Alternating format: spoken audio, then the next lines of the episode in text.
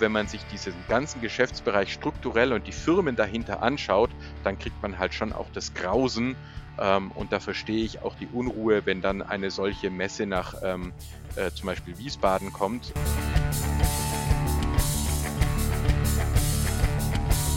Also er kündigt ständig einen Crash an, ständig einen Zusammenbruch und äh, zieht sich eine Kundschaft heran aus verängstigten Leuten, die ihm dann ihr Geld anvertrauen.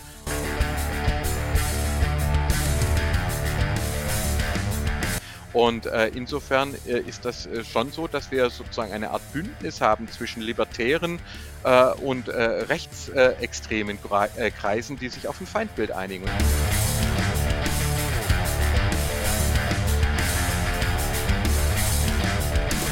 Falsche Propheten. Der Podcast gegen den An- und Verkauf von Verschwörungsmythen. Folge 3. Dr. Michael Blume. Landesbeauftragter gegen Antisemitismus in Baden-Württemberg, im Gespräch über antisemitische Narrative unter Crash-Propheten. Ein Projekt im Rahmen der Kampagne Falsche-Propheten.gold. Moderation Fabian Jelonek von Acht Segel.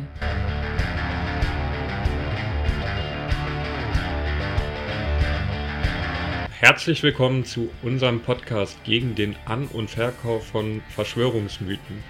Ähm, guten Morgen auch nach Stuttgart, denn da sitzt mein Gast zur heutigen Folge. Ich spreche heute mit Dr. Michael Blume, dem Landesbeauftragten gegen Antisemitismus in Baden-Württemberg. Und logisch, wir werden dann natürlich ganz viel auch über antisemitische Tendenzen in der Goldanlegerszene beziehungsweise unter diesen Crash-Propheten sprechen. Ähm, spannend finde ich aber bei meinem Gast, dass er vor Jahren ganz anders mit diesem Thema in Berührung gekommen ist. Herr Blume, erzählen Sie doch mal, wann ist Ihnen dieses Phänomen zum ersten Mal begegnet? Ja, ein herzliches Hallo Ihnen und allen Hörerinnen und Hörern. Ähm, Finde ich toll, dass Sie sich des äh, Themas annehmen, weil ich glaube, da werden wir heute einiges entdecken. Also wie Gold, ähm, Verschwörungsmythen, Antisemitismus zusammenhängen. Das habe ich natürlich selber auch nicht immer gewusst. Ähm, ich habe ursprünglich eine Bankausbildung gemacht. Ich komme aus einem, äh, ja, aus einer Familie aus der ehemaligen DDR. Meine Eltern sind äh, in den Westen geflohen, entkommen. Also mein Vater war sogar in Haft und das war eine recht dramatische Geschichte. Und was macht man dann halt als Arbeiterkind? Man macht erstmal eine Ausbildung. Und so habe ich eine Bankausbildung gemacht ähm, und äh, habe damals äh, schon erlebt, dass Menschen äh, Angst gemacht wurde um ihr Geld und äh, dass sie äh, Gold äh, kaufen sollten. Also ich wurde einmal belobigt, weil ich eine ältere Dame davor bewahrt hatte, ähm, ihre gesamten Altersersparnisse vom Konto abzuheben vor der Euro-Einführung äh, und in Gold zu stecken. Sie hätte einen riesigen Verlust gemacht ähm, und äh, ihr wurde einfach Angst gemacht. Also das gab es damals schon, dass da Menschen quasi mit Gold Verschwörungsmythen und Geld verdient haben. Ich habe dann nach dem Studium angefangen Volkswirtschaft, habe dann äh, Politik und Religionswissenschaft studiert, Doktorarbeit Religion und Hirnforschung, ähm, habe das eigentlich sozusagen so, ja, äh, immer nur so am Rande weiter mitverfolgt. Und dann war es im letzten Jahr, als der Attila Hildmann, der wirklich also ein Antisemit und ein äh, ja, äh, radikalisierter Mensch ist, ähm, völlig durchgedreht, ähm, und sogar der in der Lage war, seinen Anhängerinnen und Anhängern sogenannte Siegfried-Taler zu verkaufen. Also das sind äh, Medaillen, die haben keinen Münzwert. Äh, da, man zahlt ein Mehrfaches des Metallwertes an Gold oder Silber ähm, und die Leute machen riesige Verluste. Und dieser wenn ich mir sagen, durchgeknallte Antisemit war in der Lage, seinen Anhängern das Zeug zu verkaufen. Und da hat es bei mir Klick gemacht. Da habe ich gesagt, also das müssen wir uns anschauen. Was ist denn da los? Warum ist das mit dem Gold immer so eine Geschichte? Und dann sind ja einige Publikationen draus geworden und wir merken, dass das Thema tatsächlich sehr groß ist. Gehen wir nochmal kurz zurück zu diesem äh, Vorfall, den Sie da in der Bank erlebt haben. Das heißt, da ist eine ganz normale Bankkundin zu Ihnen gekommen und hat von heute auf morgen quasi gesagt, sie vertraut äh, ihrem Bankinstitut nicht mehr und will stattdessen ihr komplettes Erspartes in Gold anlegen? Ganz genau. Also das gab es damals auch schon. Äh, wir nennen das heute sogenannte Crash-Propheten. Das heißt, das sind Leute, die sagen, es bricht bald alles zusammen. Die da oben wissen das schon, ja, die Zentralbanken und äh, die Juden und äh, die Politikerinnen, die wissen das, äh, die stecken da dahinter. Das heißt, du musst jetzt dein Geld noch abheben und ganz schnell in Gold investieren, weil äh, in ein paar Wochen oder in ein paar Monaten bricht hier alles zusammen. Und diese Dame kam dann also an den Schalter und ich war Azubi, ähm, ganz ängstlich mit so einem Flyer, wo so Goldbarren drauf waren und flüsterte mir zu, sie müsse jetzt ihr ganzes Geld dahin überweisen. Ähm, und äh, äh das war durchaus einiges. Also das war eine Dame, eine Witwe, die ähm, über ein erhebliches Sparvermögen verfügt hat. Ähm, und ich habe damals als Azubi dann eben äh, gesehen, okay, hier läuft was nicht. Ähm, die Geldwäschegesetze in Deutschland sind ja leider ein Witz. Also man kann da relativ äh, wenig machen gegen Geldwäsche. Aber ich ähm, habe dann der Dame gesagt, dass wir ähm, äh, dass ich eine Freischaltung bräuchte durch den Referatsleiter und habe sie dann quasi, äh, Filialleiter, Entschuldigung, und habe sie dann quasi zum Filialleiter gebracht und der hat ihr das dann ausreden können und dann gab es die Belobigung. Aber das war tatsächlich eine Dame, die hätte ihre Altersversorgung dubiosen Verschwörungsunternehmern anvertraut und mindestens einen Riesenverlust erlitten, wenn nicht noch mehr. Das heißt, Sie sagen, das ist kein Zufall, sondern diese äh, Szene wendet sich tatsächlich gezielt auch an Privatkunden und versucht quasi äh, Otto Normalverbraucher in ähm, Angst zu machen um ihr, um ihr Geld. Ja, also es ist natürlich so, dass ähm, gerade auch zum Beispiel Querdenken, diese Verschwörungsbewegung von vornherein hier im Süddeutschen entstanden, eher ein zahlungskräftiges Publikum ähm, im Auge hatte. Also die Situation von Arbeitslosen oder von Alleinerziehenden, äh, die ja teilweise wirklich gerade in der Covid-19-Pandemie ganz schlecht war, das hat die nie interessiert. Das zielte von Anfang an, zielte das auf ein gut bürgerliches Publikum, die man mit Esoterik und Gold abzocken kann. Ähm, und äh, da hatten wir dann zum Beispiel den Max Otte, ähm, äh, der ja später auch äh, sogar noch äh, Chef der Werteunion der sogenannten wurde, äh, der dann allen Ernstes in Stuttgart äh, verkündet hat auf einer Querdenker-Demonstration, die Covid-19-Pandemie diene der Bargeldabschaffung. Also man muss sich das mal vorstellen. Er wird also den Leuten gesagt, ähm, Vorsicht, das ist alles quasi eine große, eine große Verschwörung, die wollen an euer Geld. Und wenn sie es schaffen, uns Schwaben Angst um unser Bargeld zu machen, dann sind sie reich. Also das ist sozusagen relativ klar. Ähm, und natürlich verkauft auch der Max Otte ähm, Gold beziehungsweise Produkte, Anlagen, die mit Gold äh, bestückt sind ähm, und äh, schwurbelte schon vor Jahren davon, dass die, der Goldpreis steigen würde auf über 2000. Ähm, seine Bücher heißen Weltsystem-Crash. Also er kündigt ständig einen Crash an, ständig einen Zusammenbruch und äh, zieht sich eine Kundschaft heran aus verängstigten Leuten, die ihm dann ihr Geld anvertrauen. Der einzige, der daran wirklich gut verdient, ist er, wenn man sich diese Fonds anschaut, schneiden die alle unterdurchschnittlich ab und der Goldpreis ist auch nach Jahren, 2006 hat das, glaube ich, das erste Mal angekündigt, äh, nicht über 2000 äh, Euro gestiegen. Mhm. Das heißt, ähm, Sie würden, äh, also kann man das so pauschal sagen, dass das eigentlich für einen äh, Privatkundin äh, überhaupt keine interessante Geschichte ist, jetzt irgendwie das Geld in, in Gold anzulegen? Also würden Sie da sagen, ist es bei den Banken eigentlich besser aufgehoben?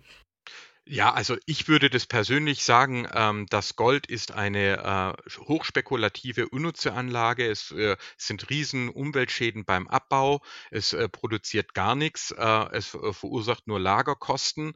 Ähm, und äh, das Gold, was in Industrie oder Schmuck äh, gebraucht wird, das ist längst da. Von dem her würde ich, wenn mich jetzt in einem äh, Gespräch wäre als äh, Finanzassistent, würde ich tatsächlich sagen, wenn es unbedingt sein muss, dann als geringe Beimischung, aber lassen Sie sich auf keinen Fall Ihr äh, Geld äh, in Gold anlegen. Ich würde es auch nicht mehr unbedingt bei den Banken äh, nur sehen, weil äh, es ist nun mal so, dass wir tatsächlich äh, immer weniger Kinder haben, der sogenannte Asset Meltdown. Das heißt also immer weniger Leute, die Kredite aufnehmen. Die Zinsen sind äh, niedrig, teilweise gehen sie schon ins Minus. Äh, ich würde empfehlen, im, investieren Sie in Menschen, äh, entweder in, in einen Aktienfonds ähm, oder noch besser in eine Solaranlage, in, in, ein, in ein Elektroauto, in ein, in ein Haus, in die Bildung Ihrer Kinder. Also investieren Sie äh, in das Leben und lassen Sie sich nicht mit einer toten Anlage wie Gold ähm, da abspeisen weil das ist nämlich das Gefährliche dran. Hinter Gold steckt eine große Verschwörungsmythologie über die Jahrhunderte angewachsen äh, und den Leuten wird gesagt, das Gold schützt euch vor Verschwörungen. Und äh, jetzt stellen Sie sich einfach vor, Sie haben sich das einreden lassen und haben über Jahre hinweg da Tausende oder sogar Zehntausende von Euros rein investiert. Äh, das, das nennt man dann sogenannte Sunk Costs, also versenkte Kosten. Anstatt sich selber zuzugeben, äh, äh, du Schatz, das war jetzt blöd von mir. Ich habe die letzten fünf Jahre habe ich einen Teil von unserem äh, von unserem Sparvermögen da sinnlos vergeudet. Äh, äh, gehen wir dann dazu über zu sagen, nee, okay, also jetzt jetzt wird's aber dann bald bald passieren. Ja, der Ken Jebsen hat's ja schon gesagt oder Michael Wendler auch und äh, jetzt wird's also wirklich bald. Schatz, du wirst sehen, diese Anlage, die wird sich rechnen, denn am 15. September werden alle Geimpften umfallen. Das hat ja der Michael Wendler gesagt und dann ist Gold auf einmal ganz viel wert. Das das heißt also, es verführt uns als Menschen, äh, dass wir schlechte Anlagen sogar im Nachhinein mit immer weiteren Verschwörungsmythen rechtfertigen. Es ist quasi eine Art Wette auf den Weltuntergang, der dann nicht eintritt. Sehr gut, ja, so könnte man sagen. Also nicht unbedingt auf den Weltuntergang. Die meisten Verschwörungsgläubigen glauben ja, äh, dass es äh, nach der Apokalypse, das ist dann eher sozusagen eine reinigende Krise, dass es danach dann äh, besser sein wird. Aber sie glauben eben, dass dann alles Zentralbankgeld, das ja von den Rothschilds und von den verschwörerischen demokratischen Staaten ähm, quasi getäuscht würde, das würde den Wert verlieren und dann wäre eben Gold das Einzige, was noch etwas wert wäre. Das ist zum Beispiel die Masche bei den Siegfried-Talern, ja, die also Attila Hildmann verkauft hat. Die nennen sich Taler, sie haben aber keinen rechtlichen Nennwert, sondern es sind Medaillen, es sind keine Münzen. Man kann damit keinen Kaffee kaufen, nirgendwo auf der Welt. Und wenn man sich dann anguckt, dann ist das eben Gold und Silber mit einem vergleichsweise geringen Metallwert und dann wird das halt zu einem Mehrfachen dieses Metallwerts verkauft. Und letztlich funktioniert es dann so, dass man dann halt immer noch jemand Dümmeren finden muss, der einem das dann wieder abkauft. Sonst hat man einen riesigen Verlust. Und jetzt kann sich das bitte jede oder jeder vorstellen, vorstellen, was das mit einem macht. Jetzt hat man da 5000 Euro in diese sinnlose Anlage reingebuttert und muss sich jetzt selber eingestehen, äh, nee, äh, das war nicht so eine gute Idee oder aber man eskaliert immer weiter. Und das ist ja das Gefährliche in Verschwörungsmythen, gerade auch in Zeiten des Internets. Man steigt leicht ein und irgendwann landet man dann äh, bei der Reptiloiden Rothschild äh, Verschwörung, wo die ganze Bundesrepublik äh, nur eine GmbH sei und äh, im Übrigen ähm, äh, die Angela Merkel äh, im Dienst äh, der Rothschild stünde. Das heißt also, da sind quasi dann ähm, äh, ist das so ein bisschen so eine Einstiegsdroge man muss noch dazu sagen, dass das natürlich auch für Verschwörungsunternehmer dadurch interessant wird. Ähm, also wir hatten hier eine, äh, eine Goldhandelsfirma in Baden-Württemberg, die gibt's immer noch, die hat dann den Sucharit Bhakti eingeladen, diesen äh, Professor, der Verschwörungskram schwurbelt und auch neulich Israel unglaublich übel äh, beleidigt hat. Ähm, aber äh, das zieht natürlich dem seine Anhängerschaft und dann können die Leute Gold verkaufen. Das heißt, äh, wir sehen hier, Verschwörungsmythen sind auch einfach ein Geschäft. Ähm, Stichwort Rothschild. Das ist ja eine ähm, antisemitische Chiffre, die über Jahrhunderte aufgebaut wurden. Ich würde an dieser Stelle schon gleich mal unsere Kolleginnen von der Initiative Spiegelbild mit reinnehmen. Die äh, machen für jede Folge von unserem Podcast eine kleine Definition von einem Verschwörungsnarrativ. und genau, hören wir mal rein, was die Kolleginnen von Spiegelbild uns über die Familie Rothschild erzählen können. Wer ist die reichste Familie der Welt? Welcher Name kommt Ihnen spontan in den Sinn? Bei mir war zu dieser Frage lange Zeit die Assoziation zur Familie Rothschild da. Und auch wenn ich bei Google reichste Familie der Welt als Suchbegriff eingebe, wird mir als Ergebnis der Suche zuerst die richtige Antwort ganz oben angezeigt, es ist aktuell mit Abstand die Familie Walton, Eigentümer der weltgrößten Handelskette Walmart. Direkt darunter werden aber ähnliche Fragen vorgeschlagen und da ist ganz weit oben zu lesen auf Platz 2 die Frage, wie hoch ist das Vermögen der Rothschilds? Ich scheine also nicht die Einzige zu sein, die vor allem diesen Namen mit großem Reichtum und Geld in Verbindung gebracht hat. Dabei ist die Familie Rothschild nicht mal unter den Top Ten, sondern im Vergleich ziemlich weit hinter beispielsweise der Familie Koch, der Familie Böhringer oder der Familie Albrecht. Wieso fällt trotzdem vielen Menschen bei Geld und Reichtum zuerst eine jüdische Familie ein? Die Antwort ist kurz und schmerzhaft. Viele antisemitische Stereotype und Erzählungen sind Teil des gesellschaftlichen Wissens und werden somit von allen verstanden, wenn sie auch nicht unbedingt geteilt werden. Die Assoziation von Jüdinnen und Juden mit Geld ist schon sehr alt. Die Entstehung und die Ausbreitung des Christentums als Weltreligion ging einher mit der Entwicklung der Feindschaft gegenüber Jüdinnen und Juden, ihrer Stigmatisierung und Ausgrenzung. Die Struktur von Gesellschaft und Wirtschaft in der ständischen und zünftigen Ordnung des Hochmittelalters zog ihre Legitimation aus dem Christentum. Juden und Jüdinnen waren vom Warenaustausch weitestgehend und von der Produktion nahezu gänzlich ausgeschlossen.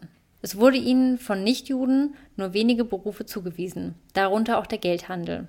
Auch wenn mitnichten die Mehrheit der jüdischen Bevölkerung reiche Geldverleiher waren, wurde ihnen diese Zuweisung des Geldhandels negativ ausgelegt und es verfestigte sich das Bild des Juden als unbarmherzigen Geldmenschen. Im modernen Antisemitismus aktualisierte sich dieses Motiv. Eine der wesentlichen antisemitischen Erzählungen tritt seit den Zeiten der Industrialisierung auf, als sich die bürgerliche Gesellschaft letztendlich durchsetzte. Sie beruht auf der Idee einer antimodernen Gemeinschaft, in der Regel das Volk, welche der Moderne gegenübergestellt wird. Der modernen Gesellschaft an sich wird dabei unterstellt, angeblich traditionelle, harmonische und authentische Lebensformen zu zerstören, wobei den Juden eine wesentliche Rolle zugeschrieben wird. Sie seien für amoralische Verrohung und den damit verbundenen Materialismus sowie die Geldwirtschaft verantwortlich. Sie dienen dabei auch als Gegenbild zur angeblich moralischen, harten und ehrlichen Arbeit. Geld, Reichtum, Bankenwesen, Börsen und Kapitalismus bleiben als abstraktes unverstanden und der Hass über die eigene Ohnmacht in einer Gesellschaft, die wesentlich durch kapitalistische Produktionsverhältnisse strukturiert ist, wird auf die Juden projiziert. Anonyme und sozialstrukturelle Prozesse werden über Verschwörungen erklärt, die Juden angeblich im Verborgenen angezettelt hätten. Durch diese Personifikation von Macht erscheinen historische Ereignisse und sozialer Wandel als beabsichtigt und geplant. Die Juden werden hier als vermeintlich greifbare Schuldige verantwortlich gemacht. Wenn ich hier die Juden sage, dann meine ich natürlich die antisemitische Idee davon, die nichts damit zu tun hat, was Jüdinnen und Juden tatsächlich tun oder auch nicht tun. Die Nationalsozialisten nutzten dieses Motiv, um Hass gegen Juden weiter zu schüren. Neben Der ewige Jude und Jud Süß wurde 1940 der Film Die Rothschilds in die Kinos gebracht. Auch in diesem Film stehen jüdische Bankiers im Zentrum der Handlung. Es geht um die Identifizierung des Juden mit dem vermeintlich raffenden Kapital. Die Juden werden als treulose, verschlagene Spekulanten und Intriganten dargestellt, die sich auf den europäischen Finanzmärkten frei bewegen würden, um hinter den Kulissen wirkend immer mehr Macht zu erlangen und Europa nach und nach zu unterjochen. Die Parallelen zwischen diesem antisemitischen Propagandafilm und aktuellen Verschwörungslegenden sind beängstigend eindeutig. In den vergangenen Jahren kursierte gerade in der deutschen Querfront- und Verschwörungsszene ein Rothschild-Verschwörungsmythos, in dessen Erzählungen größtenteils dieselben Ressentiments weiterverbreitet wurden. Die jüdische Bankiersfamilie fungiert in solchen antisemitischen Verschwörungserzählungen als Platzhalter für die Juden im Allgemeinen. Doch diese Assoziation von Reichtum und Macht, vor allem mit der jüdischen Familie Rothschild, ist auch in der Breite der Gesellschaft vorhanden. Ich selbst hatte diese Assoziation noch vor ein paar Jahren quasi automatisch im Kopf, bevor ich mich näher mit dem Thema auseinandergesetzt habe. Und aus unserer Bildungsarbeit bei Spiegelbild wissen wir, dass sie bei vielen Menschen vorhanden ist, auch wenn diese Menschen sich sicher nicht als Antisemiten verstehen würden.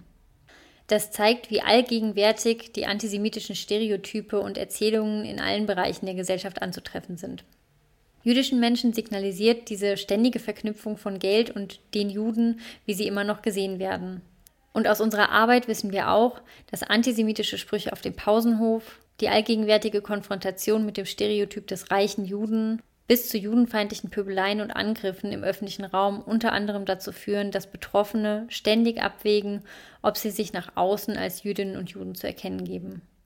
Dann herzlich willkommen zurück zu unserem Podcast zum über den gegen den An- und Verkauf von Verschwörungsmythen. Ich spreche weiterhin mit äh, Dr. Michael Blume, dem Antisemitismusbeauftragten von Baden-Württemberg.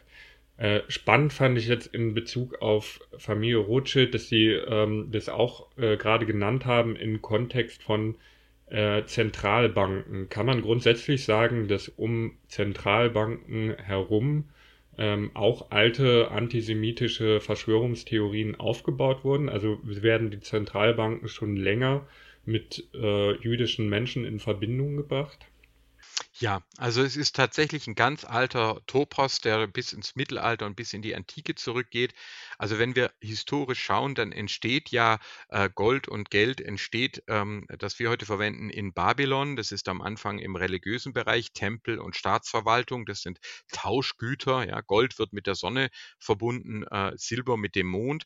Äh, das heißt, auch diese haben keinen Wert an sich. Das sind äh, quasi Gegenstände und religiöse oder staatliche Autoritäten messen denen Wert zu. Man muss daran glauben, dass diese Dinge einen Wert haben. Und äh, das, sie sind Medien. Geld ist immer ein Medium und Gold ist eben auch eines oder Silber. Ähm, und das entwickelt sich dann immer weiter. Also ähm, zum Beispiel im Tempel von Jerusalem haben wir den Schekel. Umgekehrt haben wir die, äh, äh, den Obolos in der griechischen äh, Kultur. Das ist so eine Münze, mit der man seinen, sein, sein Opfer abgeben kann oder bestätigt bekommt, dass man sein Opfer abgegeben hat, ein Stieropfer. Deswegen übrigens haben die meisten Währungen, auch der Euro, bis heute diese beiden äh, kleinen, äh, kleinen Striche, das sind immer noch die Stierhörner ähm, und äh, mit denen das dargestellt wird. Es geht tatsächlich also auf ganz alte religiös-mythologische Vorstellungen zurück und war deswegen so immer ein bisschen auch sagenumwoben. Also wie kommt das, dass aus einem Stück Metall plötzlich ein hoher Wert wird, wenn es in eine Münze gegossen wird? Und wer darf diese Münzen gießen? Wer darf das überhaupt? Wer darf die prägen? Also da haben wir natürlich über Jahrhunderte auch immer wieder Fälschungen. Münzen verlieren ihren Wert. Gleichzeitig werden sie aber unbedingt gebraucht. Äh, äh, die Kirche hat lange ein Zinsverbot. Äh, das heißt, Christinnen und Christen dürfen einander keine Zinsen abnehmen nach der offiziellen Lehre. Und in der Zeit wird dann häufig bei Juden Geld geliehen. Die werden dann häufiger in Finanzbereiche quasi auch gedrängt. Und so entsteht dann der Mythos von den wuchernden, vermeintlich wuchernden Juden, die die ganzen Finanzen kontrollieren würden ähm, und die auch ähm, die Fürsten in der Tasche hätten. Ja, also wenn man heute heute sagt, Rothschild kontrolliert Angela Merkel, ist das also ein uralter Verschwörungsmythos noch mit einem Schuss Frauenfeindlichkeit ähm, auch dabei. Das, da gehen die immer richtig ab. Ähm, und das ist sozusagen dann also dieser Urmythos, den wir da schon, den wir da schon haben.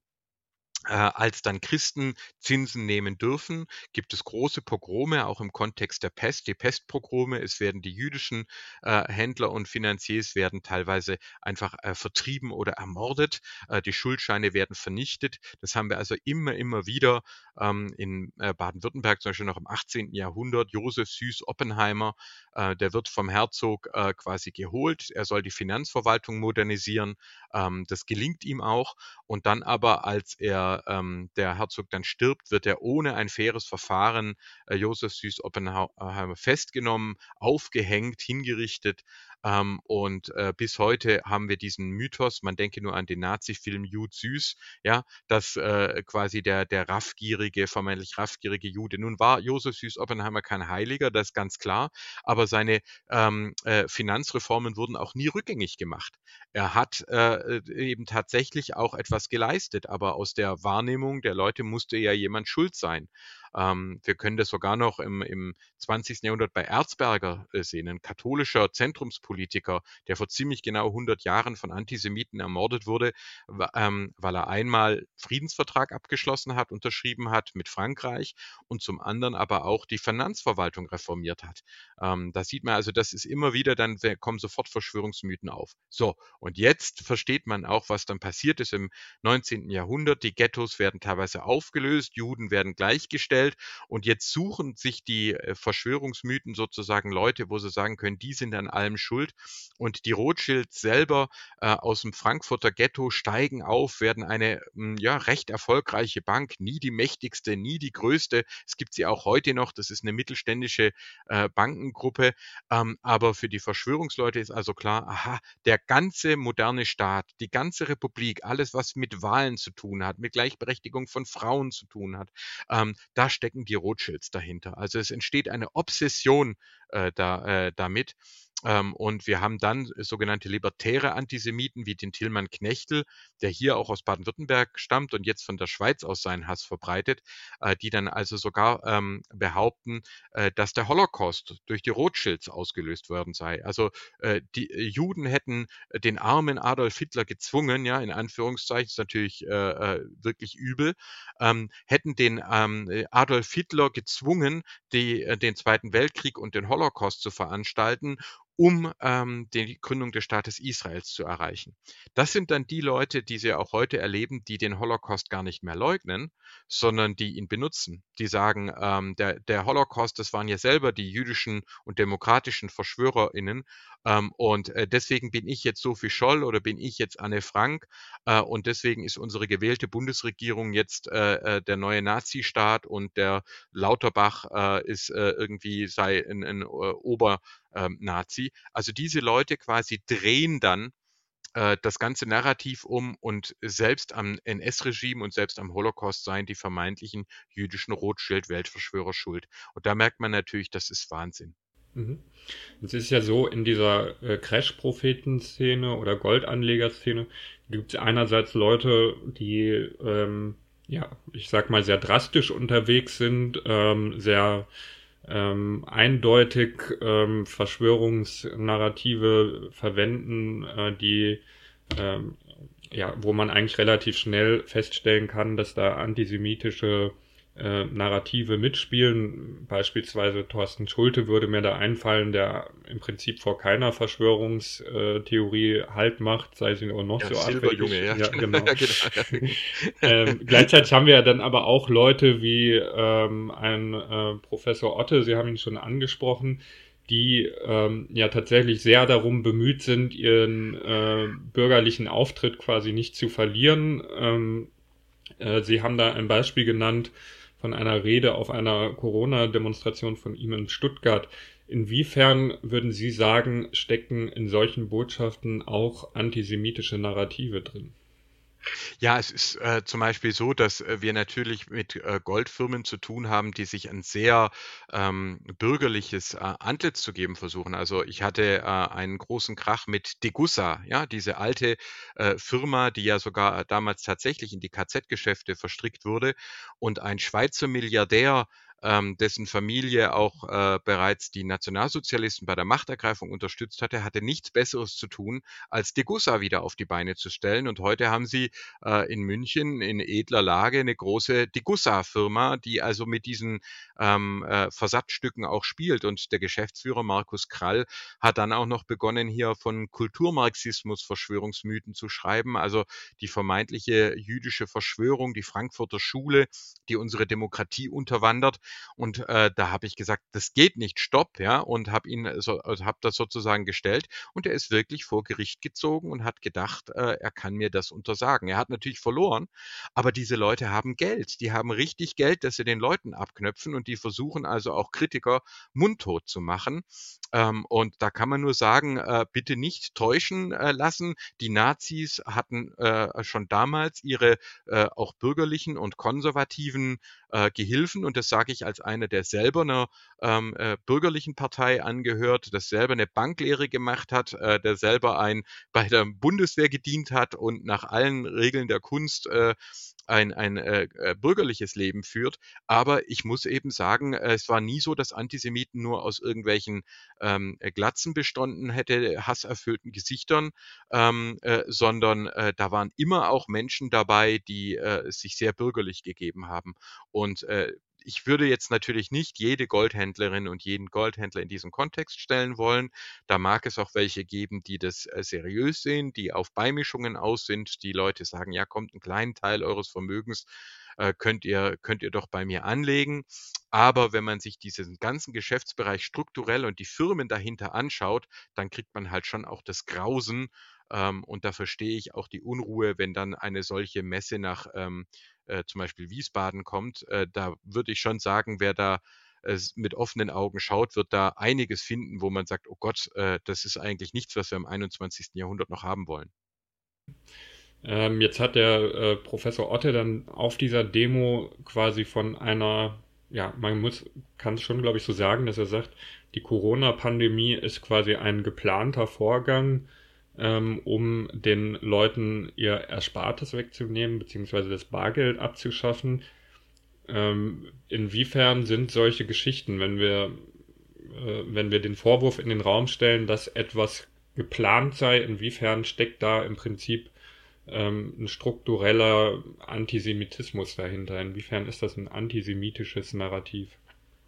Ja, die Schwierigkeit dabei ist eben, dass ähm, quasi alles, was schief läuft, äh, in den Kontext dieser Verschwörungserzählung gestellt wird. Also der Crash-Prophet muss ja quasi verkünden, kauft jetzt Gold, weil äh, bald ist euer Geld nichts mehr wert. Das ist ja alles nur eine Verschwörung. Die Zentralbanken gehören ja alle den Rothschilds oder anderen Verschwörern. Ihr müsst euch jetzt in Sicherheit bringen. Und natürlich hatte der ähm, Herr Otte keinerlei Ahnung vom Covid-19-Virus und das kommt in seinen Crash-Prophetie-Büchern auch überhaupt nicht vor. Das, also die Prognosen, die da überhaupt vorkommen, die gehen regelmäßig daneben.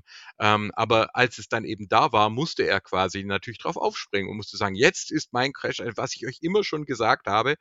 Und äh, das klingt lustig, ist es aber nicht, weil äh, wir jetzt erleben, jetzt schon erleben, äh, dass das jetzt umschwenkt auch auf die äh, Klimakrise.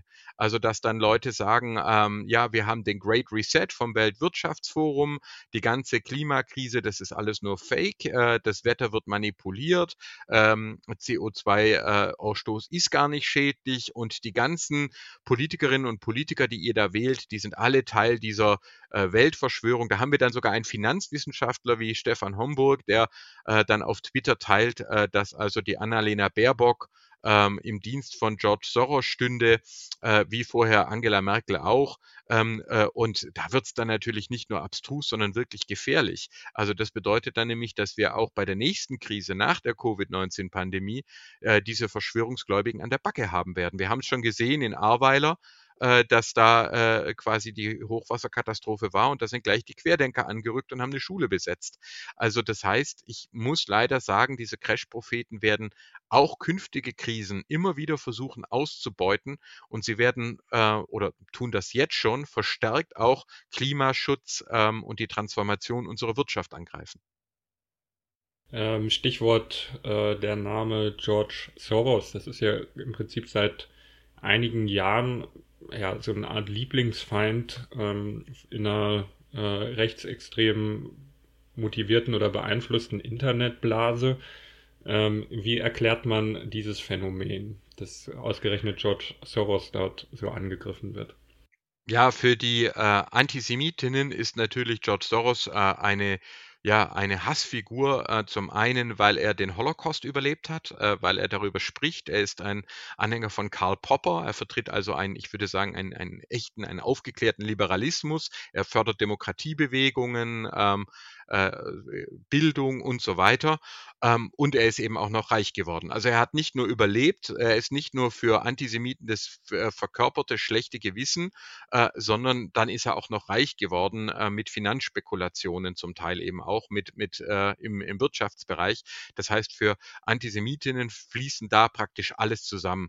Es ist wirklich erstaunlich, weil wir haben natürlich auf der Welt viele Milliardäre, die auf Medien Einfluss nehmen, die auf Politik Einfluss nehmen, äh, ähm, Gebrüder Koch in den USA oder der von von mir gerade erwähnte ähm, Milliardär hinter der Degussa. Aber das interessiert diese Verschwörungsgläubigen nie. Also die, das, die interessieren sich nicht wirklich dafür, dass es ja wirklich auch Menschen gibt, die versuchen, äh, mit Geld äh, politischen Einfluss auszuüben auf manchmal sehr unfeine Art, äh, sondern es geht bei ihnen nur ab, äh, wenn sich es gegen äh, Jüdinnen und Juden äh, richten lässt. Und ähm, deswegen wird dann zum Beispiel auch jemand wie Bill Gates, der gar nicht jüdisch ist, dann eben schnell entweder selber zum Juden ähm, oder also erklärt oder aber in eine jüdische Weltverschwörung umgedeutet. Das erlebe ich sogar selber ähm, Wer es äh, quasi nachschauen möchte, Anwalt Jun hat ein äh, Video dazu gemacht. Ein äh, Twitterer hat äh, quasi öffentlich dazu aufgerufen, äh, mich äh, zu töten. Ich sei ein falscher Jude, der seine Daseinsberechtigung verwirkt habe.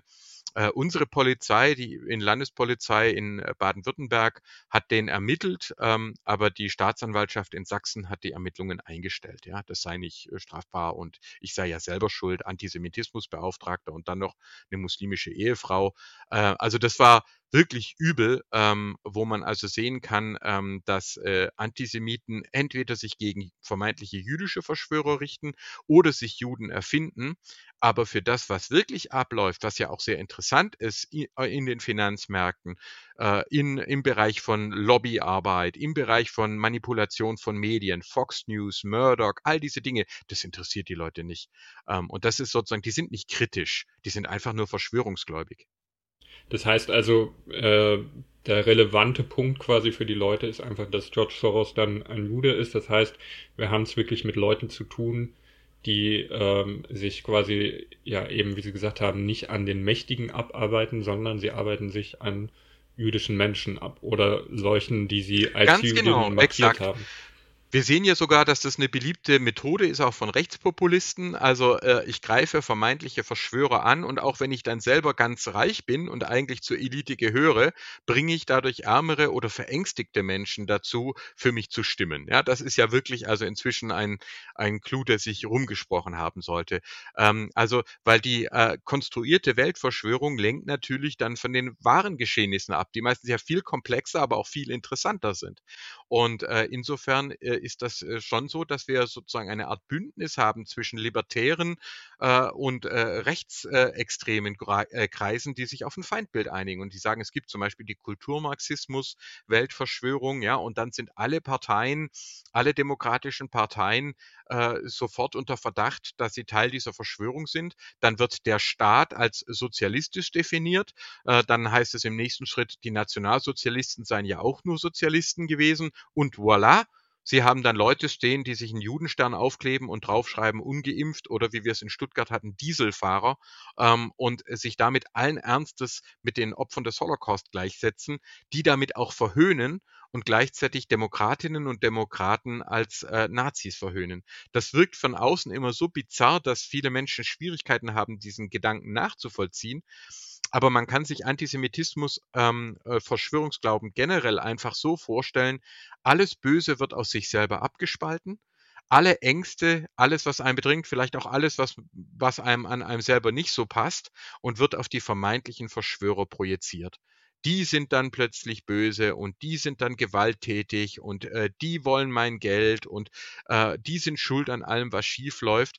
Und das macht die Welt für Verschwörungsgläubige vermeintlich wieder ähm, äh, kontrollierbar. Der George Soros ist eine Projektionsfläche ähm, äh, für Menschen, die im eigenen Leben nicht klarkommen ähm, und heute über das Internet äh, leichter denn je sich jeden Tag ihre Dosis Antisemitismus und Verschwörungsmythen abholen können. Und wenn Sie dann noch Leute haben, die damit Geld verdienen, indem sie da sozusagen ihre Werbung schalten und ihre Produkte anbieten, ähm, dann ist es natürlich der perfekte Sturm und dann verstehen Sie, warum auch gutbürgerliche Leute sich teilweise innerhalb weniger Wochen oder Monate in hasserfüllte, ähm, ja, zum Beispiel auch Impfgegner verwandeln können. Genau, das heißt, wir haben es hier ja auch mit einer äh, Szene zu tun, die ähm, ja eben in Teilen versucht, solche antisemitischen Bezüge äh, zu verschleiern und unkenntlich zu machen. Gleichzeitig fällt mir immer wieder auf, dass wir bei dieser Goldanlegerszene oder bei diesen Crash-Propheten ja auch gleichzeitig Leute haben, die sehr mit ihren akademischen Titeln hausieren gehen. Also die sehr genau darauf achten, dass äh, ihr Doktortitel, ihr der Professor immer mitgenannt wird. Inwiefern ähm, versucht diese Szene auch sich quasi ein, äh, eine, ja, eine künstliche Seriosität, nenne ich es mal, äh, zu schaffen? Ja, das ist natürlich ganz arg wichtig, wenn Sie die Leute dazu bringen wollen, dass die Ihnen äh, nicht nur ihre Stimme, sondern auch ihr Geld geben, dann müssen Sie ja beweisen, dass Sie seriös sind. Und der Klassiker ist damit, dass Sie sagen, ich war selber äh, ja da dabei, aber ich konnte dieses Spiel nicht mehr mitmachen. Orte, der dann sagt, er an der Hochschule und so, äh, nein, er wollte jetzt äh, Unternehmer werden und er wollte quasi die Freiheit leben. Äh, andere bringen es dann halt auch noch krasser. Ähm, aber das, man muss sich quasi klar machen, dass damit natürlich auch ein enormer Markt äh, entsteht. Das heißt also, für einzelne Ärzte zum Beispiel oder für einzelne Professoren ähm, äh, kann das dann auch sehr attraktiv sein. Wenn sie das, dieses Bedürfnis befriedigen und sagen, ich bin jetzt derjenige, der euch die Wahrheit, äh, die Wahrheit bringt, dann haben sie plötzlich eine riesen Anhängerschaft und die Leute schmeißen die, ihnen auch noch das Geld hinterher. Also das ist natürlich, äh, das ist natürlich für ein, sind häufiger Männer, für einen Mann, der vielleicht den Zenit seiner Karriere schon überschritten hat und äh, äh, wo es auch in der Familie nicht mehr so gut läuft und keiner hört mehr auf ihn und alles ist Mist. Und dann ist da plötzlich nochmal ähm, äh, ist ein ganz neues Betätigungsfeld und plötzlich jubeln die Menschen zu und er kann sich vor Schenkungen und äh, so weiter kaum retten.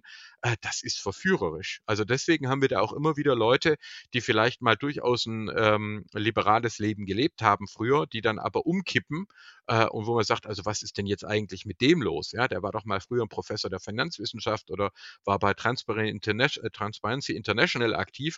Jetzt ist der ja gar nicht wiederzuerkennen. Es gehört eine gewisse autoritäre Persönlichkeitsstruktur dazu. Man muss es genießen, äh, mit, mit Ängsten zu arbeiten und Menschen äh, quasi kontrollieren zu wollen.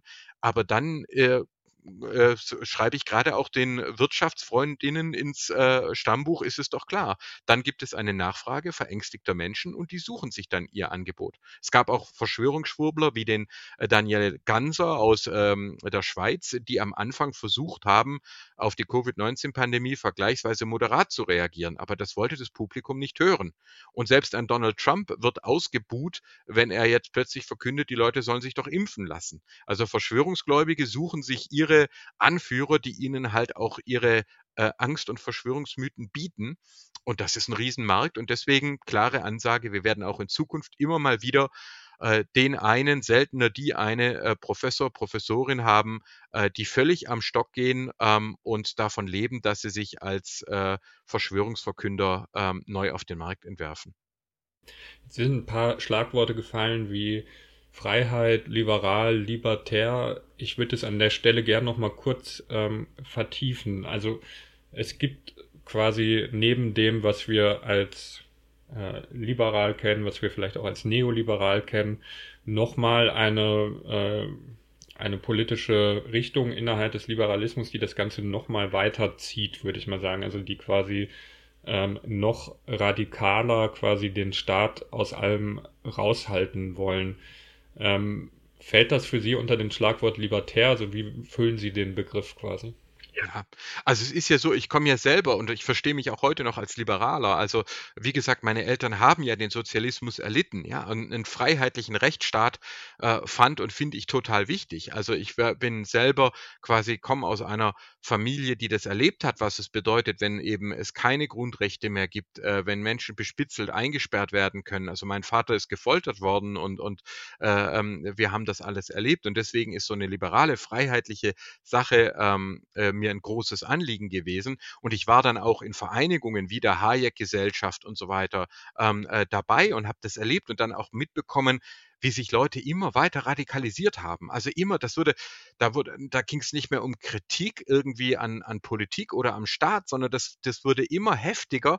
Und am Anfang haben ein paar andere und ich noch versucht, dagegen zu halten, eigentümlich frei, äh, so eine libertäre äh, Zeitschrift. Da hat man dann auch selber noch versucht zu argumentieren, aber die waren überhaupt nicht aufzuhalten. Eine Riesenrolle ähm, haben zum Beispiel gespielt äh, Bücher von Roland Bader. Das ist jemand, den kennt man in der Öffentlichkeit kaum, aber äh, der, dessen Bücher wurden gezielt ähm, genutzt, um vor allem junge Liberale, also junge Menschen, so wie mich, äh, damals äh, quasi zu radikalisieren. Äh, hier, Michael, komm, also hier nächste Woche kommst du auf Seminar äh, und äh, es wird richtig schön und äh, First Class äh, und hier das Buch, das musst du unbedingt lesen. Ja, und wenn Sie ein junger Mensch sind, der wie ich aus einer Arbeiterfamilie Familie kommt und aufsteigt, äh, dann ist das erstmal verführerisch.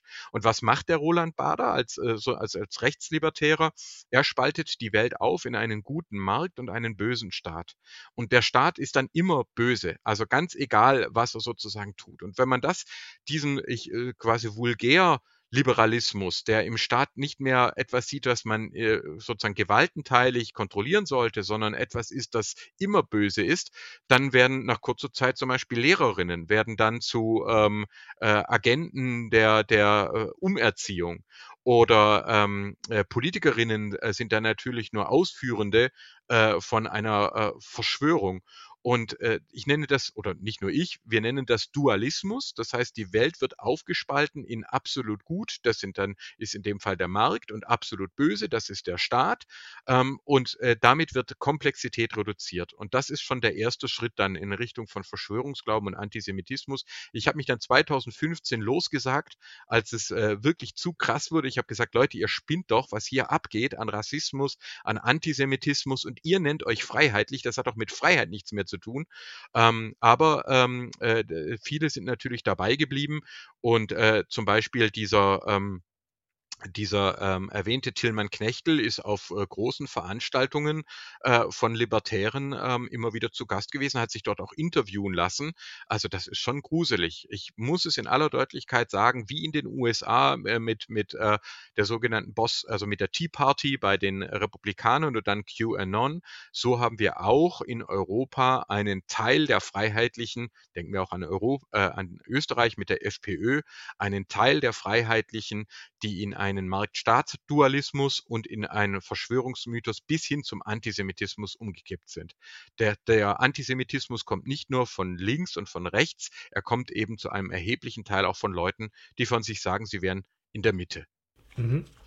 Ja, äh, Roland Bader, es gibt sogar einen, einen Preis, der nach ihm benannt ist, ähm, der in dieser äh, Szene herumgereicht ähm, wird. Ähm, ich habe hier auch ein Zitat von Roland Bader mitgebracht. Genau, da sagt er, sobald mehr als die Hälfte der Bevölkerung eines Landes ihr Einkommen ganz oder teilweise vom Staat bezieht, ist eine Umkehr auf dem Weg in die Knechtschaft nicht mehr möglich. Die Stallgefütterten wollen und können auf ihren Futtermeister nicht mehr verzichten. Ihr Schicksal ist dann vorgezeichnet, füttern, melken, schlachten. Das heißt quasi, das richtet sich ja quasi gegen den Sozialstaat, kann man im Prinzip sagen. Und ähm, ja, alle äh, diejenigen, die quasi Sozialleistungen erhalten, werden hier dargestellt als äh, Opfer einer Diktatur, muss man fast sagen, oder?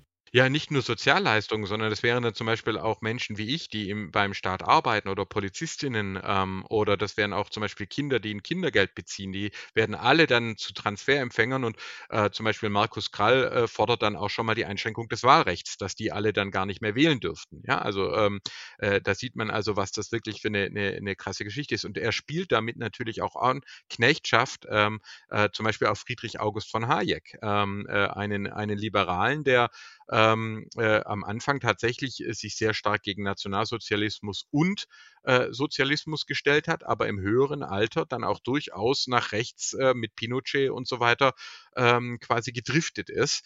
Ähm, und Leute wie Roland Bader äh, bauen sich da sozusagen noch drüber, äh, drüber hinaus. Und äh, heute, wenn Sie auf Twitter gucken, wenn jemand Roland Bader äh, äh, quasi twittert oder sogar in der Bio hat, äh, da kann ich Ihnen schon sagen, woher das, woher der, der, Wind weht. Also das sind Leute, die wurden wirklich, und ich habe das ja selber erlebt, ja, da wird dann, da wird man dann halt eingeladen ins Brandenburgische und hat da ein tolles Seminar mit klugen Leuten. Ähm, und es gibt sogar noch, wo ich mal in Potsdam eine Rede gehalten habe ähm, über äh, Religion und Demografie, weil da hat der Hayek was sehr Kluges dazu geschrieben und ich habe da ein flammendes Plädoyer gehalten für Freiheit, Familien, äh, dass es doch wichtig sei, dass sozusagen sie, wir auch auf, auf, auf äh, Traditionen schauen, die gut sind, die sich weiterentwickeln lassen.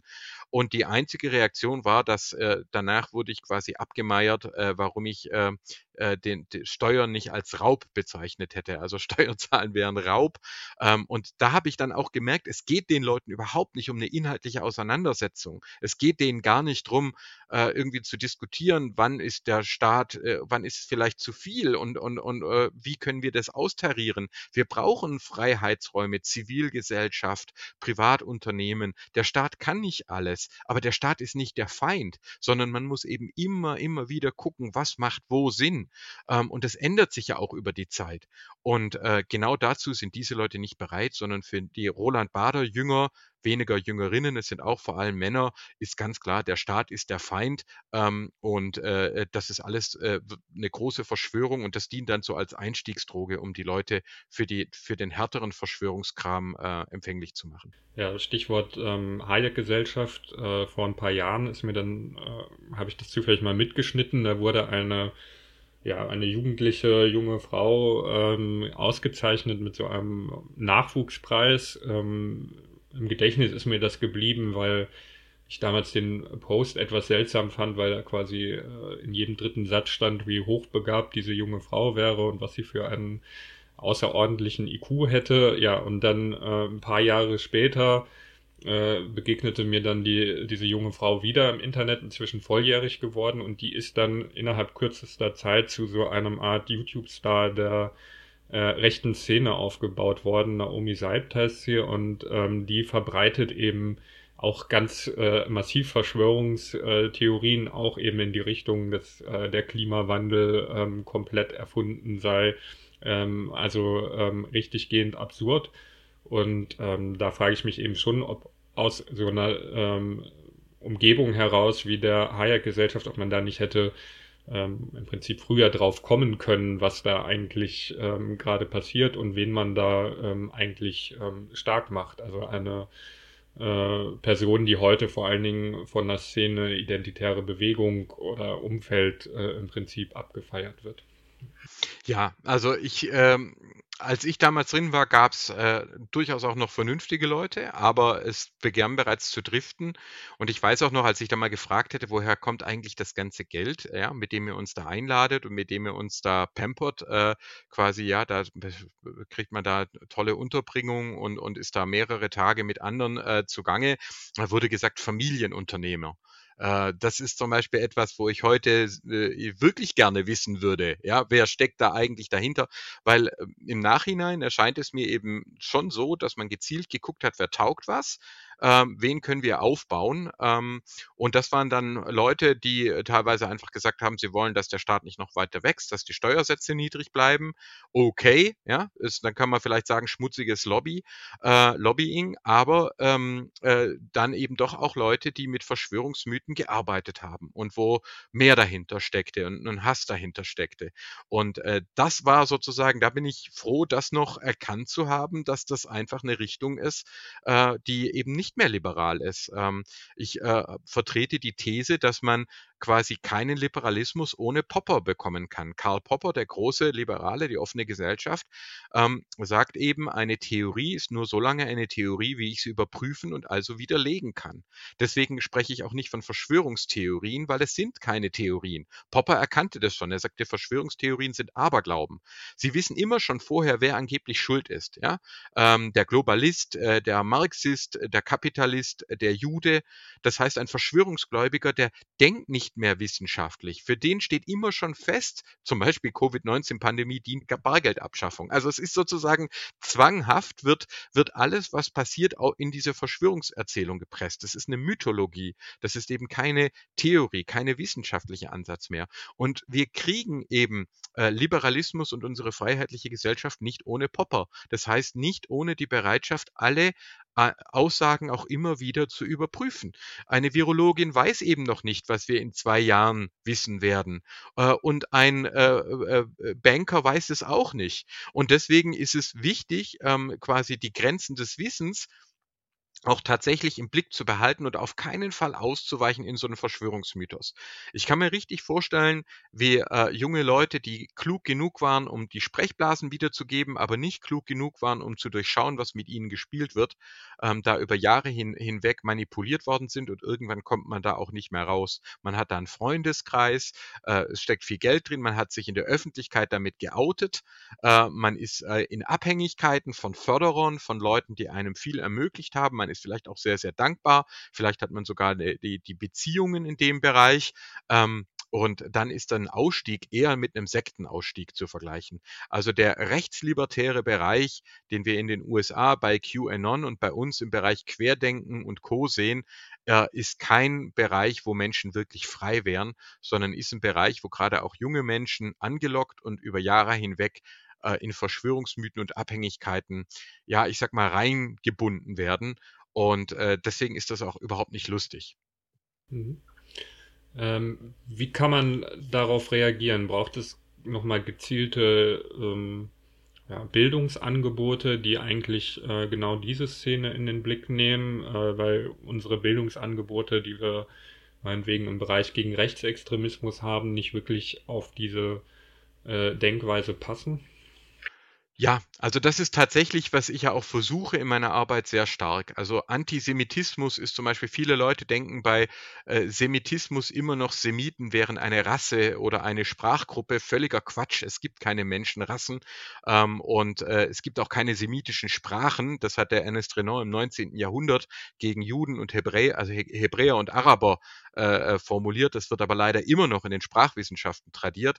Faktisch ähm, ist es so, dass in der jüdischen Überlieferung ist der Sem, der Noah, Sohn Sem, der erste Begründer einer Schule der erste, der in Alphabetschrift gelehrt habe. Das finden wir zum Beispiel im Talmud, in der Auslegung. Oder wer auf Deutsch äh, die jüdische Allgemeine zum Beispiel da mal reinschauen möchte, ist alles im Internet. Also der Sem gilt als Begründer der Schule, die äh, jedes Kind, noch nicht, nicht jedes jüdische Kind, wir haben ja nach Noah noch gar kein Judentum, Moses kommt ja erst sehr viel später, sondern jedes Kind soll lesen und schreiben lernen. Ähm, der Begriff der Bildung, den Sie gerade verwendet haben, selber kommt auch daher aus in der Tora. Der Mensch sei im Bilde Gottes geschaffen und deswegen besteht eine Verpflichtung, jedes Kind zu bilden. Nicht nur der Eltern, sondern der ganzen Gemeinde. Ja, deswegen im Judentum in der Bar Mitzwa oder in der Bat Mitzwa, also der Coming-of-Age-Zeremonie, ja, was im Evangelischen zum Beispiel die Konfirmation wäre, die besteht daraus, dass das Kind liest. Es wird in die Synagoge bei seinem Namen gerufen und es liest. Und dann jubelt die ganze Gemeinde und von den Tribünen regnet es Bonbons. Also ich war ein paar Mal dabei und ich habe jedes Mal eine Gänsehaut gekriegt, weil es ist eben halt die erste Religion gewesen, ähm, die darüber gejubelt hat, wenn die Kinder lesen und schreiben können. Und zwar alle Kinder. Und deswegen könnt, konnte auch ein zwölfjähriger Jehoshua, den wir Jesus nennen, im Alter von zwölf Jahren äh, im Tempel von Jerusalem drei Tage mit den Schriftgelehrten nörden. Ja, das ist, das war ein Arbeiterkind, aber der ein Handwerkersohn. Aber damals war eben nur in Israel die religiöse Pflicht, dass auch die Kinder von Handwerkern selbstverständlich lesen und schreiben gelernt haben. Und wenn wir das verstehen, wenn wir also verstehen, der Antisemitismus wendet sich gegen Bildung, gegen Wissenschaft, der ist, äh, ist voller Neid und Hass darauf, dass da ein Volk entstanden ist, äh, eine Religionsgemeinschaft entstanden ist, die sich auf Schrift und Bildung bezogen hat, wo es Jüdinnen und Juden aller Hautfarben gibt, die aber gemeinsam eben sagen, Lernen ist wichtig und wo es dann natürlich zum Beispiel auch viele Nobelpreise gibt. Ja, 0,2 Prozent der Weltbevölkerung sind jüdisch, aber 20 Prozent aller Nobelpreise, die jemals verliehen wurden, sind an jüdische Preisträger gegangen. Und das hat nichts mit Genetik zu tun und das hat nichts mit Rassenlehre oder, die, oder Verschwörungen zu tun, sondern schlicht und ergreifend mit einer Kultur, die schon von Jahrtausenden angefangen hat, jedem Kind lesen und schreiben zu vermitteln. Und das wünsche ich mir. Das ist eigentlich der eigentliche Kampf gegen. Antisemitismus, dass wir nämlich Bildung begreifen als einen Auftrag, um Menschen zu befähigen, äh, Wissen zu erwerben, lesen und schreiben zu lernen, mit Ängsten umzugehen, mit Vielfalt umzugehen. Eine Welt ohne Antisemitismus wäre wirklich eine freiere Welt, auch weil weniger Menschen Angst hätten vor nur eingebildeten Weltverschwörungen. Also wer den Antisemitismus deswegen und die Verschwörungsmythen nur der Juden zuliebe bekämpfen will, der hat es meines Erachtens gar nicht begriffen. Wenn wir nicht wollen, dass Leute so abstürzen wie Xavier Naidu oder Attila Hildmann, so hasserfüllt sind, ähm, wie wir das auch in der Geschichte ja immer wieder erlebt haben, sich selber auch schaden. Denken wir nur an die Leute, die sich nicht impfen lassen, weil sie denken, da steckt eine Verschwörung dahinter. Die sterben in den USA, weil sie ungeimpft sind äh, und nicht einsehen wollten, dass, dass sie das hätte schützen können. Dann sage ich, wir sollten den Antisemitismus bekämpfen zugunsten aller Menschen. Und übrigens auch derjenigen, die ihr Geld falsch anlegen, weil sie sich ähm, einreden lassen, es käme bald der Crash und sie müssen jetzt unbedingt noch Gold kaufen das wäre jetzt quasi eine Art ja, grundlegende Strategie, dass wir sagen, ähm, wir brauchen eine äh, Kultur, in der Bildung mehr in den Fokus gerückt wird. Ähm, bis es da hingekommen ist, ist es ja immer noch so, dass es ähm, ja im Prinzip äh, Leute wie Sie braucht, die quasi darauf aufmerksam machen, wenn äh, Narrative ins Antisemitische abdriften und Sie haben es ja vorhin schon mal erwähnt, das führt auch mal dazu, dass man äh, angezeigt wird, dass irgendwie eine Unterlassungserklärung äh, etc. gefordert wird. Ähm, ich habe mich mal mit äh, Ruben Gerzikow unterhalten, dem Vizepräsident von einem Zusammenschluss jüdischer Studierender in Europa und äh, der meinte also, das Problem, was wir in der deutschen Debatte haben, ist, wenn wir über Antisemitismus sprechen, dass eigentlich innerhalb von Minuten nur noch über den Antisemitismus-Vorwurf äh, de debattiert wird und nicht mehr über den äh, Antisemitismus selbst. Äh, sehen Sie das auch so? Haben wir da in Deutschland in der Debatte, sind wir da zu schnell dabei, irgendwie äh, darüber zu diskutieren, warum jetzt jemand kein Antisemit sein kann, weil er ja in seiner Geschichte biografisch dies, das schon getan hat. Und ähm, also sind wir zu schnell dabei, die Leute zu verteidigen und verlieren wir vor allen Dingen den eigentlichen Fall, also das, was passiert ist, zu schnell aus dem Blick. Ja, das kann ich aus eigener Erfahrung jetzt wirklich ähm, ja, bestätigen ähm, weil ich habe mich auch das Amt ja nicht beworben als Beauftragter gegen Antisemitismus. Ich wurde von den jüdischen Gemeinden vorgeschlagen und die hatten mich vorher nicht gefragt, sonst hätte ich es mir vielleicht überlegt. Aber es ist natürlich extrem unbeliebt. Also äh, mal abgesehen von, von Trollen und Hatern und Rechtsextremisten und so weiter, bis aus den USA, also was man da alles erlebt, ähm, ist wirklich heftig. Aber äh, auch, ich sag mal, ganz normale Leute, die, die wollen nicht über Antisemitismus reden. Also die, die äh, häufigste Begrüßung, die ich bekomme, ist, also Herr Blume, ihr Ihre Arbeit ist total wichtig, aber machen Sie sie bitte woanders. Ja, also ähm, das nervt. Ja, ähm, äh, wir würden gerne einen Vortrag von Ihnen haben über äh, islamischen Antisemitismus oder linken Antisemitismus oder also jeder möchte gerne über den Antisemitismus der anderen sprechen. Ja, äh, das ist also, wenn ich äh, quasi, da ist man dann da, das ja ja, also um das den anderen vorzuwerfen, ist Antisemitismus toll, aber bei mir selber, ja, das ist also nee, also das das das, das kann ja nicht sein. Also bei ich hatte übrigens, äh, ich habe übrigens jüdische Freunde und wenn ich BDS unterstütze, dann ist das doch kein Antisemitismus. Also da ist gewissermaßen, ähm, äh, da ist gewissermaßen ist so eine Abwehrstrategie eingebaut, äh, dass man sich nicht mit sich selber auseinandersetzen möchte. Das trifft auf den Antisemitismus zu, aber auch auf Rassismus und Frauenfeindlichkeit. Ähm, äh, und wenn ich das dann hin und wieder mal deutlich mache, also zum Beispiel in der Buchstabiertafel, dass die Nazis da äh, alle jüdischen Namen entfernt hatten und äh, zum Beispiel es einmal nicht geheißen hat Envy Nordpol, sondern Envy Nathan, die also den großen bedeutenden deutsch-jüdischen Namen, biblischen Namen Nathan rausgeschmissen hatten, glauben Sie nicht, dass da die meisten Leute dankbar sind für die Information. Es gibt welche, die sind dankbar, die sagen, ach, das ist ja interessant, das ist toll, das habe ich gar nicht gewusst, ich ändere das. Ich, ich werde der, der Nord, den Nazi-Nordpol, wo die gedacht haben, da kommen die, die Arier her, den will ich in meinem Sprachgebrauch nicht haben, also in der Buchstabiertafel. Aber ganz viele andere Menschen schreiben wütende Briefe oder E-Mails, wie ich auch nur darauf komme, sie daran zu erinnern äh, und sie seien doch wohl keine Nazis, weil sie äh, immer noch Nordpol sagen. Äh, ich meine, ich habe es auch getan. Ich wusste das ja auch nicht. Ja? Äh, ich habe es ja auch erst entdeckt dann als Wissenschaftler. Aber ähm, äh, rechnen Sie nicht mit Dankbarkeit, wenn Sie zum Thema Antisemitismus arbeiten, ne? weil Sie verlangen von Menschen letztlich, wenn Sie es ehrlich tun, dass man auch die eigenen Traditionen und sogar die eigenen Vorurteile, Ressentiments überprüfen muss. Und das macht niemand gerne. Das fällt uns allen total schwer. Genau, und entsprechend müssen wir wahrscheinlich auch nicht mit Dankbarkeit von den Ausrichtern des Go for Gold Kongress in Wiesbaden rechnen. Ähm, wir haben heute über die sogenannte Goldanlegerszene oder auch Crash-Propheten-Szene gesprochen und ähm, ja, Dr. Michael Blume, Landesbeauftragter gegen Antisemitismus in Baden-Württemberg, hat uns erklärt, wie solche Verschwörungs Theorien oder Verschwörungsnarrative, besser gesagt, die dort verbreitet werden, mit Antisemitismus äh, zusammenhängen. Herr Dr. Blume, vielen Dank für dieses äh, Gespräch, äh, insbesondere auch für diese ähm, ja, sehr persönlichen äh, Schilderungen aus Ihrer Biografie. Das ist, äh, glaube ich, unheimlich wichtig, dass man so offen und ehrlich ähm, auch darüber äh, spricht, wo einem solche Phänomene ähm, selber begegnet sind.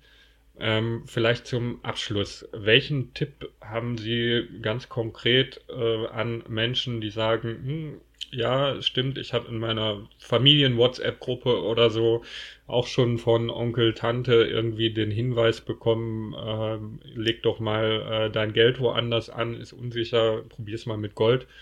Ähm, wie kann man reagieren in so einem Fall? Ähm, also wir machen gute Erfahrungen damit, nicht in die direkte Konfrontation zu gehen, weil die Leute sich dann nur noch äh, weiter zurückziehen, aber seriöse Informationen einfach anzubieten. Ähm, äh, beispielsweise hatte ich äh, über das Thema Verschwörungsunternehmer und Goldverkauf ein äh, Kapitel geschrieben in einem, in einem Sammelband bei Herder und äh, Zeit Online hat äh, den auch eine gekürzte Version davon online gestellt. Da steht zum Beispiel diese Szene drinnen mit der Frau, die sich, ähm, die sich da beinahe ihr Geld äh, abknöpfen lässt. Das ist kostenlos im Internet zu finden und da würde ich dann dafür plädieren, das einfach zur Verfügung zu stellen, zu sagen, hey Leute, seid vorsichtig, mit diesen Goldgeschäften wird auch viel, ähm, wird auch viel Übles betrieben und da stecken Leute dahinter, die es nicht gut meinen. Äh, ähm, schaut euch das bitte an, ob die Leute seriös sind, mit denen ihr da, denen ihr euer Geld anvertrauen wollt. Und das macht man am besten nicht, indem man in Einzeldiskussionen geht, sondern indem man einfach sagt, hier, wer sich das anschauen will, äh, möge es sich anschauen. Unsere Erfahrung ist, Leute, die noch nicht so tief drinstecken, die kriegt man da noch die kriegt man da äh, oft noch gewarnt, die kommen da noch raus. Leute, die selber schon über Jahre hinweg da drin stecken, ganz viel Geld versenkt haben, ja, Querschenken und, und Co., ähm, äh, da ist es dann auch manchmal so, dass man es dann leider auch nicht mehr erreichen kann. Da helfen dann manchmal noch Fragen, dass man sagt, ja, woher weißt du das? Äh, welche Quellen verwendest du? Aber wir müssen uns klar machen, dass auch sehr kluge Menschen, denken wir an Martin Heidegger, den großen Philosophieprofessor, äh, trotzdem so tief in Verschwörungsmythen äh, absinken konnten und Antisemitismus, dass er nie wieder daraus gefunden hat. Also bitte, liebe Hörerinnen und Hörer, ähm, lassen Sie sich nicht einreden, Sie könnten da alle rausholen. Es sind erwachsene Menschen, ähm, äh, bei Jüngeren ist es noch einfacher, aber bei erwachsenen Menschen, die an Verschwörungsmythen glauben wollen, kommt auch der Moment, wo man sagen muss, okay, ähm, hier äh, hilft jetzt nur noch die Abgrenzung oder das, das Strafrecht, ähm, aber äh, dich werden wir nicht mehr erreichen. Das ist bitter, aber auch das musste ich lernen. Okay, ganz herzlichen Dank äh, für das Gespräch äh, und äh, genau, dann wünsche ich Ihnen noch viel Erfolg bei Ihrer Arbeit und hoffe, dass ähm, solche Stimmen wie Ihre ähm, mehr Raum noch in der gesellschaftlichen Debatte finden und wir zukünftig ähm, ehrlicher und offener über Antisemitismus in Deutschland sprechen können. Vielen herzlichen Dank. Alles Gute.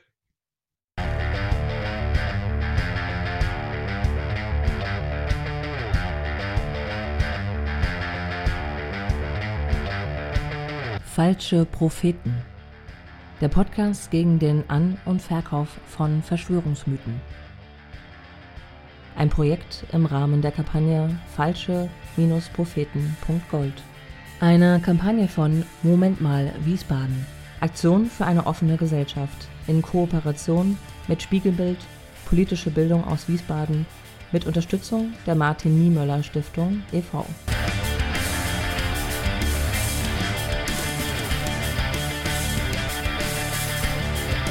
Moderation Fabian Jelonek Auftextdefinition Verena Delto und Paul Henninger von Spiegelbild Politische Bildung aus Wiesbaden. Sprecherin Intro Sophia Oertel. Schnitt und Regie Pitt Reinesch.